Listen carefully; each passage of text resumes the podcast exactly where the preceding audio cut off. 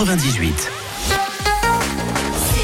10h, 100% réveil, 100% réveil. Nouvelle journée qui débute et nouveau mois également vendredi 1er mars. Bonjour tout le monde, bonjour Karine. Salut, salut Fred Euh, Bientôt le week-end d'ailleurs. Il Ah est ouais. 7h, bienvenue à toutes et tous. David Guetta arrive.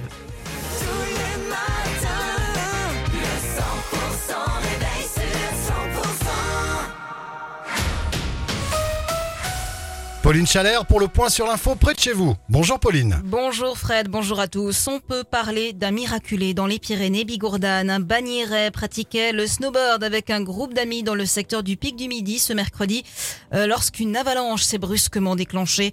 Le jeune homme a été enseveli sous la neige pendant 10 minutes. Il doit sa survie à son détecteur de victimes d'avalanche et à la réactivité de ses amis. Hier, le risque d'avalanche qui était fort hein, d'un niveau 4 sur 5 dans les Pyrénées béarnaises et bigourdanes. Un risque qui a été revu un petit peu à la baisse. Il reste d'un niveau euh, marqué de 3 sur 5 aujourd'hui. Il s'était infligé sa blessure lui-même. Mercredi, un jeune homme de 16 ans dit avoir été agressé au couteau à Juillan. Il a été évacué aux urgences, sérieusement blessé au niveau du thorax. Mais le parquet de Tarbes fait savoir que c'était en fait une fausse agression. L'adolescent est donc poursuivi pour dénonciation calomnieuse. Mouvement social à prévoir ce lundi à la gare de Pau. Les cheminots palois se mobilisent à l'appel de la CGT contre la fermeture des guichets le samedi. Euh, Selon le syndicat, le mouvement risque d'être très suivi. Il est donc conseillé de vérifier ce week-end si la circulation de votre train prévu, prévu lundi pardon, est impactée. L'ouverture des guichets sera aussi concernée. Malgré la neige hein, de retour en abondance cette semaine, cet hiver 2023-2024 est le troisième, le plus chaud jamais mesuré en France et se conclut par un mois de février excessivement doux selon Météo France.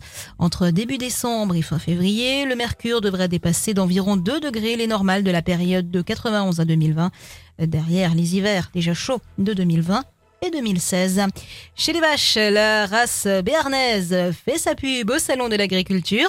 Euh, Présente au milieu des autres races réputées, la race béarnaise confirme son renouveau. On dénombre aujourd'hui en Béarn 1614 femelles et 25 taureaux, des chiffres qui n'ont cessé d'augmenter depuis une trentaine d'années. Euh, Soline Bicker est chargée de mission au conservatoire des races d'Aquitaine.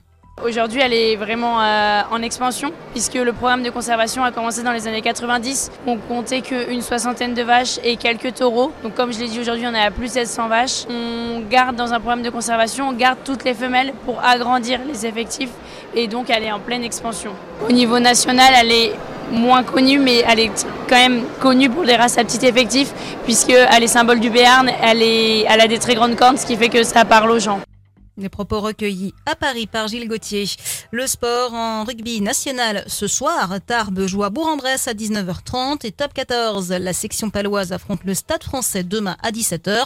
En basket, Pro B ce soir, l'élan béarnais reçoit Angers à 20h. Chez les filles, le TGB affronte Charleville-Mézières demain à 20h et les garçons de l'Union de Tarbes-Lourdes, eux, sont en pause cette semaine. Enfin, le foot, le Pau FC reçoit Caen ce samedi à 19h. C'est parti pour la collecte des restos pendant trois jours dès ce vendredi et jusqu'à dimanche. Les Restos du Cœur organisent une collecte nationale pour récolter denrées alimentaires et produits d'hygiène.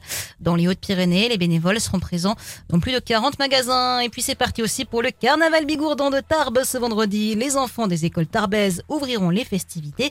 Ils ont rendez-vous place de Verdun à 13h30 avant un défilé qui prendra la direction de la place Marcadieu. Et dans le reste de l'actu, Pauline Des tirs israéliens sur une foule affamée, une vaste bousculade pendant une distribution d'aide qui a tourné au chaos ce jeudi dans le nord de Gaza. On fait plus de 110 morts selon le Hamas, soulevant au sein de la communauté internationale indignation et appel à établir la vérité. L'opposant russe Alexei Navalny doit être enterré ce vendredi dans un cimetière de Moscou après une cérémonie d'adieu dans une église à laquelle son équipe a appelé ses soutiens à participer malgré le risque d'arrestation par la police. Merci Pauline. On vous retrouve